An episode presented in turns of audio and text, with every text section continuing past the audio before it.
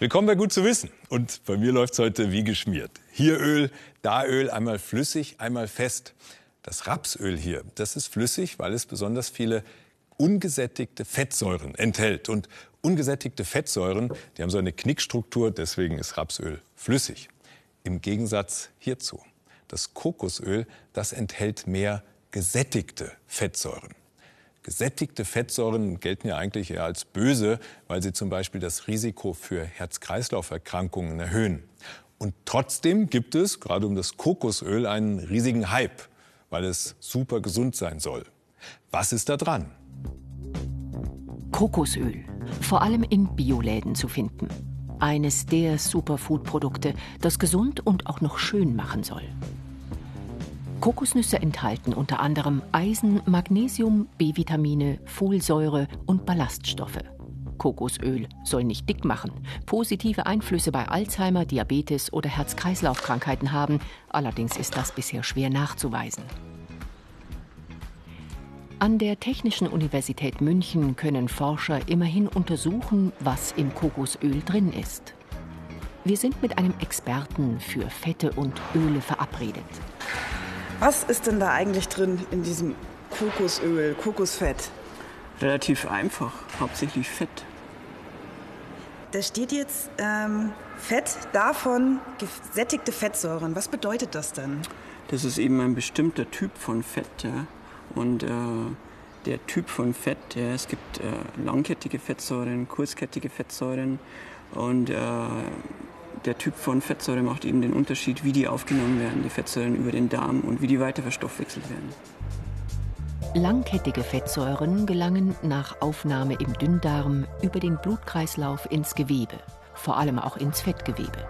Dort werden sie gespeichert. Die kurzkettigen Fettsäuren gelangen vom Darm direkt in die Leber. Dort werden sie hauptsächlich verstoffwechselt, verarbeitet. Sie lagern sich also nicht ab. Wird man von den einen dick und von den anderen nicht? Ich weiß nicht, ob man es ganz so einfach sagen kann. In jedem Fall, verstoffwechseln ist besser wie speichern, das ist klar. Ja. Okay. Also wenn da jetzt, je mehr Kurzkettige wir da drin finden, desto besser eigentlich. Ja, so könnte man das sagen, ja. Okay, ja, dann schauen wir doch mal nach, oder? Machen wir das. Es geht ins benachbarte Labor vom Leibniz-Institut. Dort vergleicht Josef Ecker Kokosöl mit Butter und Olivenöl. Von allem braucht er nur eine winzige Menge für seine Untersuchung.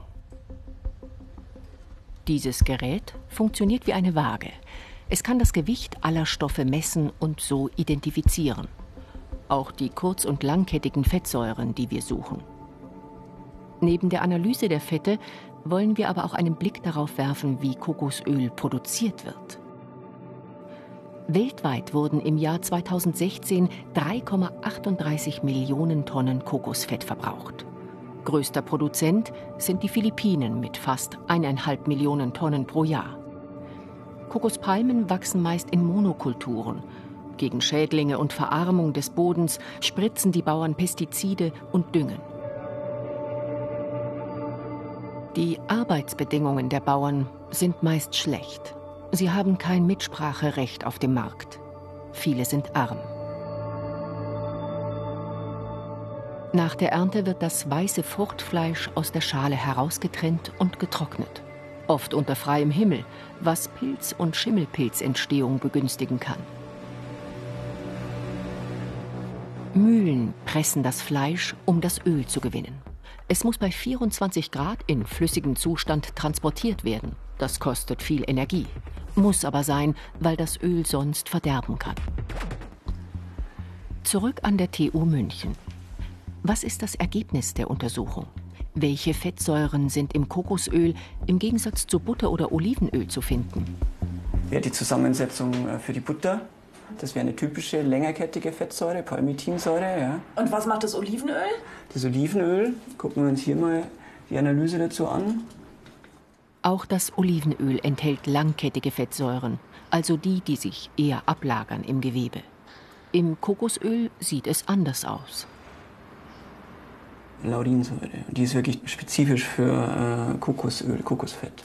Okay, Typisch. aha. Ist das gut oder ist das schlecht? Es ist jetzt Genau dazwischen, ja, ist eine mittelkettige Fettsäure. Ach Aber so. man kann jetzt quasi nicht sagen, es ist gut oder schlecht oder es ist sehr umstritten in dem Fall, über welchen Weg die über dem Darm jetzt aufgenommen wird. Mittelkettige Fettsäuren. Ob der Körper die verarbeitet oder eher ablagert, wissen die Forscher noch nicht. Es braucht einfach noch viel mehr Studien, äh, um da wirklich genaue Erkenntnisse zu haben. Man kann ich jetzt nicht einfach sagen, ja, Kokosöl äh, führt jetzt eher zu Gewichtsverlust im Vergleich zu Butter oder Olivenöl. Ob das Kokosöl besser für die Figur ist, kann man also noch nicht sagen. Ebenso wenig ist bisher ein eindeutig positiver Einfluss bei Krankheiten nachzuweisen. Und die Ökobilanz ist schlecht. Heimische Alternativen scheinen zumindest vorläufig die bessere Wahl zu sein.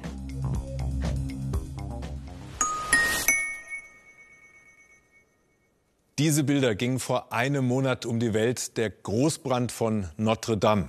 Diese Kathedrale ist für Frankreichs Geschichte und Nationalgefühl enorm wichtig. Auch deswegen hat der französische Präsident angekündigt, diese Kirche wird innerhalb von fünf Jahren wieder aufgebaut. Naja, ganz so einfach ist es nicht, denn der Bau der Kathedrale hat sich über Jahrhunderte hingezogen und besonders viele Baupläne gibt es nicht mehr. Bayerische Wissenschaftler könnten beim Wiederaufbau helfen. Der 15. April. Notre Dame brennt. In Bamberg, in der dortigen Dominikanerkirche, die jetzt die Aula der Universität ist, setzen Wissenschaftler der Uni eine Technik ein, die beim Wiederaufbau der Kathedrale nützlich sein könnte. Ein Laserscanner.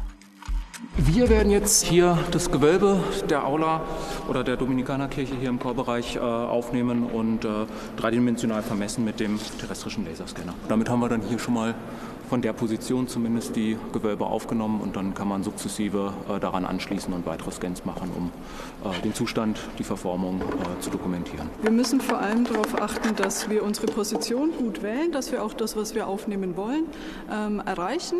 Ansonsten kann natürlich schiefgehen, dass wir den Scanner falsch aufbauen, was allerdings nicht passieren wird. Am Laserscanner ist auch eine Kamera angebracht, die mit Fotos die Farben liefert für die spätere Nachbearbeitung. Denn der Scanner selbst erzeugt nur ein Schwarz-Weiß-Bild. Ein rotierender Spiegel schickt den Laserstrahl auf jede Stelle des Raums. Von dort wird er zurückgeworfen und wieder erfasst. Aus dem so aufgenommenen Signal erzeugt er Milliarden von Bildpunkten, aus denen ein Computerprogramm ein dreidimensionales Bild errechnet, hier vom Deckengewölbe. Und genau so einen Scan haben die Wissenschaftler vor einigen Jahren auch in Notre Dame gemacht. Jetzt haben wir den Zustand kurz vor dem Brand und das ist wirklich wertvoll an Informationen. Und der nächste Schritt wäre jetzt eine Bestandsaufnahme zu machen. Jetzt müsste man also nochmal scannen und dann würde man diese Scans, diese beiden unterschiedlichen Scans nochmal in eins setzen und äh, dann könnte man auf Millimeter genau sehen, wo es denn jetzt Abweichungen gibt. Was für Schäden mögen dahinter äh, sein. Und da das so genau ist, wird man da auch sehr genaue Ergebnisse auf die Tragfähigkeit des Mauerwerks und so weiter gewinnen können.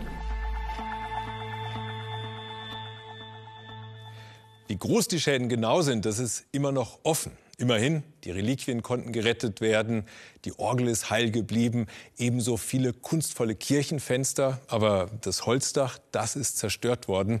Und welchen Schaden die Mauern erlitten haben, das ist auch noch offen. Gerade hier wollen die Bamberger Wissenschaftler mit ihren Aufnahmen helfen. Fünf Jahre lang haben die Bamberger Forscher rund 50 Mal den Querbau von Notre Dame gescannt. Daher ist dieser Teil mit allen Details vor dem Brand erfasst. Und das ist natürlich so genau, dass man wirklich von Stein zu Stein jetzt sehen kann, ähm, wie sich zum Beispiel Kappen und Rippen zueinander verhalten, äh, dass mal die Kappen gewölbt sind und mal sind sie geknickt. Ähm, und mal binden die Kappen in die Rippen ein und mal nicht. Die Schlusssteine sind völlig anders eingefügt. Also bautechnisch kann man hier im Grunde alles drauf sehen.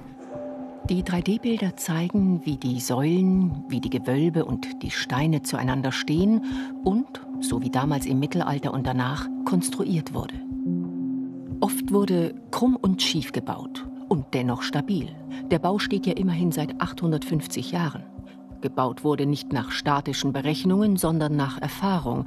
Und das heißt auch, was schief und krumm ist, muss kein Brandschaden sein, sondern ist möglicherweise original. Geht es nach den Bamberger Forschern, sollte man den jetzigen Zustand mit ihren Scanbildern abgleichen, so die Schäden identifizieren und nur diese Teile mit den Methoden der alten Baumeister wieder aufbauen. Ich habe die Hoffnung, dass äh, wenn man sorgfältig jetzt an den Bau rangeht, dass man doch noch sehr viel Originalsubstanz tatsächlich retten kann. Deshalb meine große Bitte, lasst Notre Dame Zeit, äh, dass äh, es tatsächlich gut analysiert werden kann, bevor man anfängt, irgendwas vielleicht auch abzureißen. Für Albrecht steht fest, wenn Notre Dame mit modernen Baumethoden wieder aufgebaut wird, ist es ein Neubau und das originale alte Notre Dame dann endgültig verloren.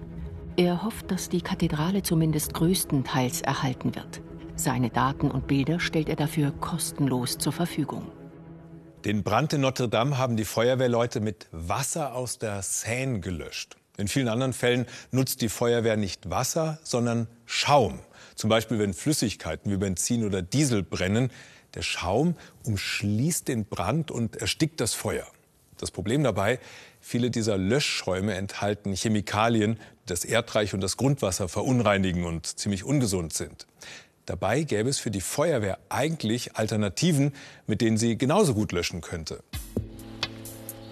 Feuerwehrmann Vincenzo Caricato testet heute Löschschaum denn das Standardprodukt enthält oft PFC, giftige Chemikalien.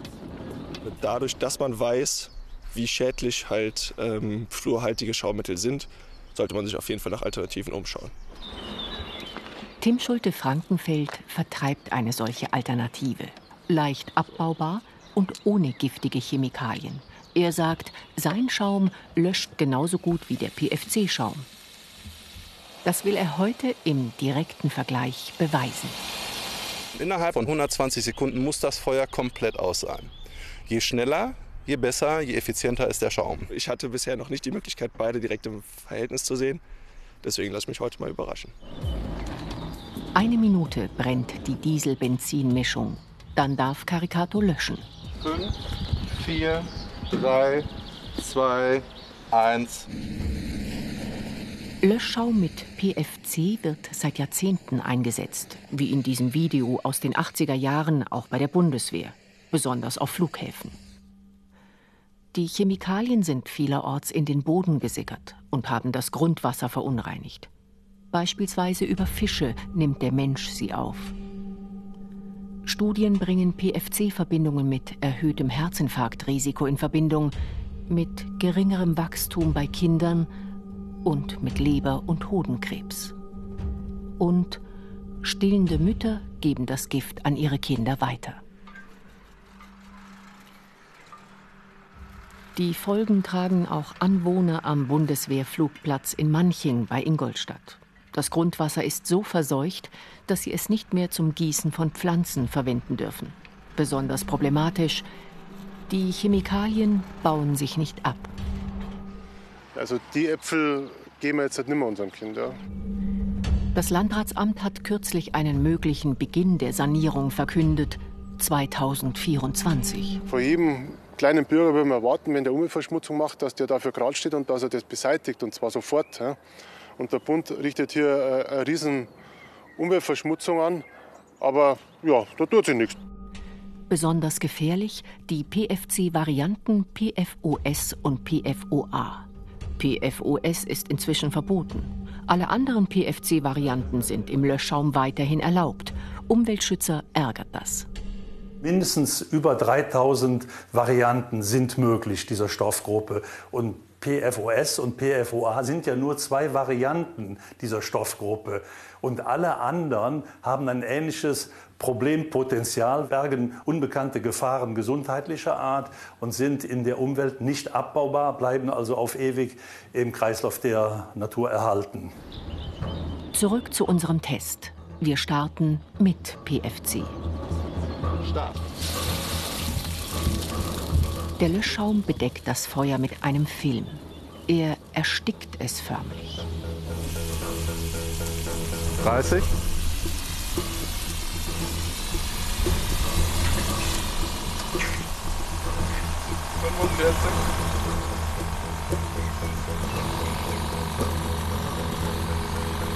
Eine Minute.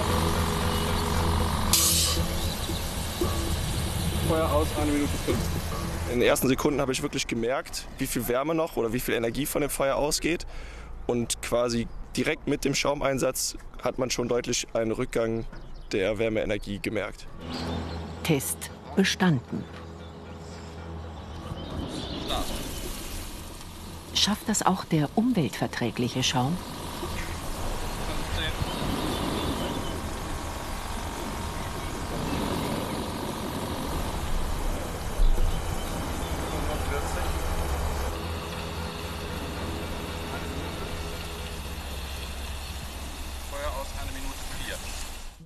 Überraschung. Beide Schäume löschen gleich schnell.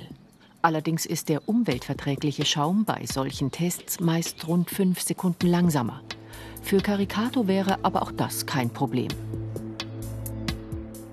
Ich hatte jetzt das Gefühl, dass beide Produkte definitiv gleichwertig waren und ähm, dass man halt im Hintergrund weiß, dass fluorhaltige Produkte halt sehr, sehr umweltschädlich sind. Jetzt wird's ernst und heiß. Vor allem Flughäfen halten bis heute an PFC-haltigem Schaum fest. Für Tim Schulte-Frankenfeld nicht nachvollziehbar. Sein Schaum zeigt auch am Testflugzeug, was er kann.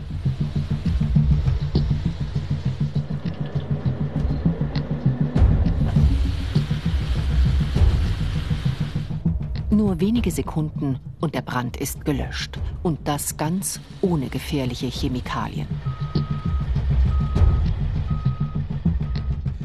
Besonders groß ist das Problem mit dem Löschschaum also an vielen Bundeswehrstandorten. Das haben meine Kollegen von BR Recherche herausgefunden. Mehr Informationen gibt es dazu im Internet unter br.de-recherche. Im April hat es schon wieder viel zu wenig geregnet. Das erinnert an den zurückliegenden Sommer. Und tatsächlich, Forscher befürchten für 2019 ein ähnliches Dürrejahr wie schon 2018. Für die Zukunft erwarten sie generell mehr Hitze und mehr Trockenheit. Selbst im Hochgebirge, wo das halbe Jahr über Schnee und Eis oft meterdick liegen, wirkt sich der Klimawandel aus. Wissenschaftler beobachten dort viele Veränderungen. Wir haben sie bei ihrer abenteuerlichen Forschung begleitet. Mitte April. Im Tal ist Frühling. Aber hier im Hochgebirge kämpfen Forscher mit dem Eis. Es ist sehr hart, das mit den Hacken der, der Eis zu schneiden. Das dauert ziemlich lang. Wir rechnen hier mit mindestens 1,6 Meter Eis.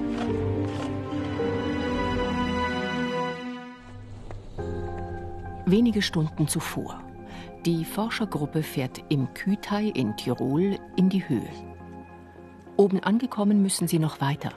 Sie wollen zu einem abgelegenen See, dem Gossenkölle-See, fast so hoch gelegen wie der Gipfel der Zugspitze.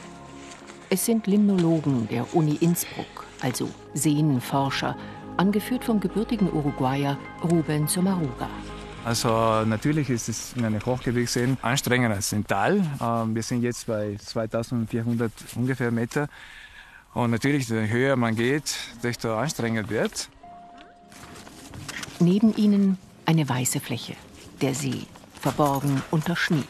Ihr Ziel? Eine Forschungsstation am Ufer. Hier oben in Kälte, gleißender Sonne, Schnee und Eis untersuchen sie, wie Klimawandel und Luftverschmutzung den See verändern. Hier, sagen sie, gibt es weniger störende direkte Einflüsse des Menschen. Alle paar Wochen kommen sie hier hoch. Als erstes müssen sie den See öffnen, wie sie das nennen. Allein der Schnee ist einen halben Meter hoch, darunter das Eis fast zwei Meter dick. Sie brauchen ein sauberes Loch für ihre Messinstrumente.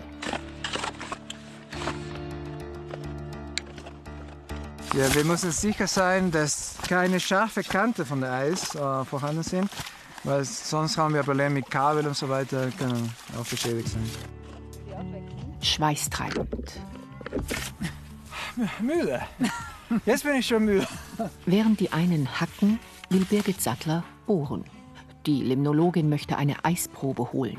Und ihre Kollegin Barbara Tartarotti versucht, sogenannte Hüpferlinge, also kleine Krebse und Rädertiere, zu fangen. Lange Zeit dachten Wissenschaftler, dass hier im See kaum etwas lebt und dass das Eis völlig tot ist. Das hat man eigentlich relativ spät erkannt und man wird sonst in aller Logik nicht so mal dran denken, dass das wirklich Lebensraum sein kann.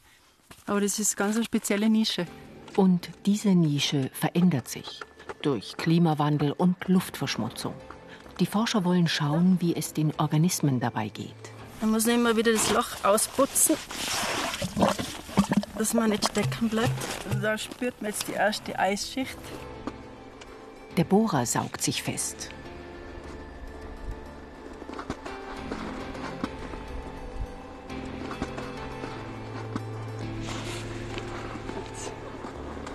So ein Fitnessstudio braucht Limnologe nicht mehr.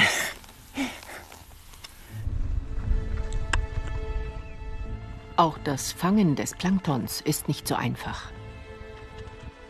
Wenn man untertags Proben nimmt, da diese Organismen der UV-Strahlung weichen, und dann kann es eben passieren, dass man nur sehr wenige Organismen im Netz hat, weil die versuchen eben möglichst sich tief unten aufzuhalten und wenn es zum Beispiel in einem See Geröll unten ist, dann erwischt man sie nicht mit dem Netz.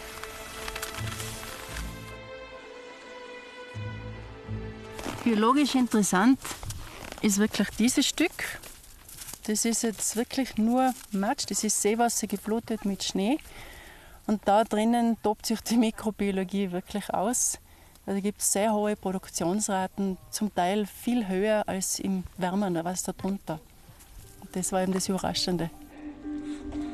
Während sich im Eisschneematsch Bakterien tummeln, hofft Barbara Tartarotti im Netz genug Kleinkrebse gefangen zu haben. Und ob. Es wimmelt nur so. Aber weil es wegen des Klimawandels früher im Jahr wärmer wird, gibt es Probleme. Dadurch, dass das Eis meistens früher weggeht jetzt, läuft alles schneller an. Das heißt, äh, gerade in diesen sehr klaren Hochgebirgsseen kann die UV-Strahlung ja sehr tief eindringen. Und diese Organismen, auch wenn sie versuchen, ganz nach unten zu wandern, untertags aufgrund der äh, UV-Strahlung, äh, können trotzdem der nicht ganz ausweichen. Auch wenn der See 10 Meter tief ist, er ist bis unten durchstrahlt, sogar mit UVB-Strahlung. Die Ruderfußkrebse nehmen mit der Nahrung rötliches Beta-Carotinoid auf und schützen sich so vor der Strahlung. Aber es gibt Bakterienarten, die von der Strahlung geschädigt werden. Davon profitieren aber wieder andere Arten. So ändert sich das Leben im See, allein weil das schützende Eis früher taut. Und es gibt noch mehr Veränderungen.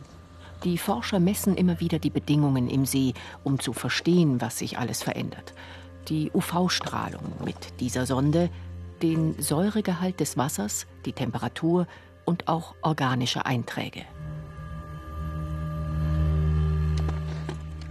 Wegen des Klimawandels wachsen mehr Pflanzen in größeren Höhen und bringen mehr Nährstoffe in Bergseen ein. Und auch über die Luft geraten mehr Nährstoffe ins Wasser.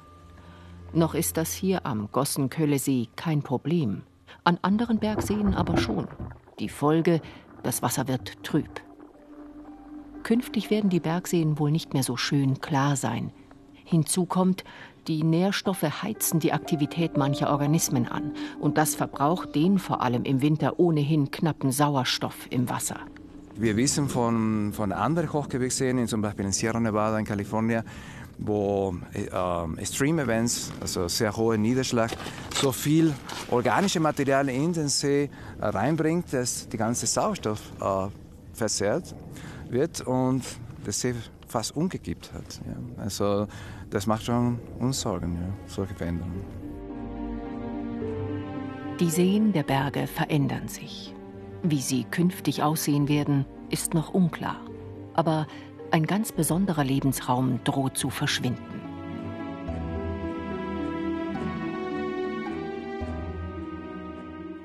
Unser Gehirn und unsere Augen sind ziemlich gut darin, Gegenstände schnell zu erkennen.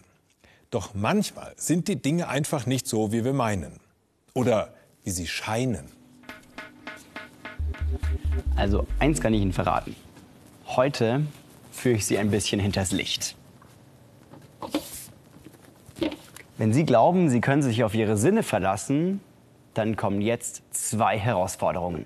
Wahrscheinlich machen Sie sich gerade richtig schön gemütlich zu Hause auf dem Sofa. Etwas unbequemer dürfte dieser Stuhl hier sein, auch wenn er relativ groß ist. Oder ist der Kollege vielleicht einfach nur relativ klein? Also ich bin 1,80 an guten Tagen. Und wir haben hier keine Nachbearbeitungstricks oder Computereffekte eingesetzt. Was glauben Sie, wie groß ist der Kollege? Stefan, vielleicht kann ich dich kurz bitten, aufzustehen.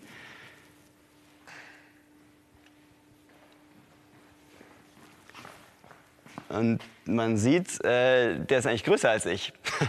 Also das war ein Beispiel, wie unser Gehirn uns austricksen kann. Und hier kommt noch eins. Schauen Sie sich mal dieses Bild hier genau an. Was glauben Sie? Welches Grau ist heller, oben oder unten? Wahrscheinlich geht es Ihnen genauso wie mir, als ich das das erste Mal gesehen habe. Da habe ich sofort gesagt, klar, die untere Fläche ist heller. Aber jetzt passen Sie mal auf. Ich schiebe hier mal diesen Balken dazwischen.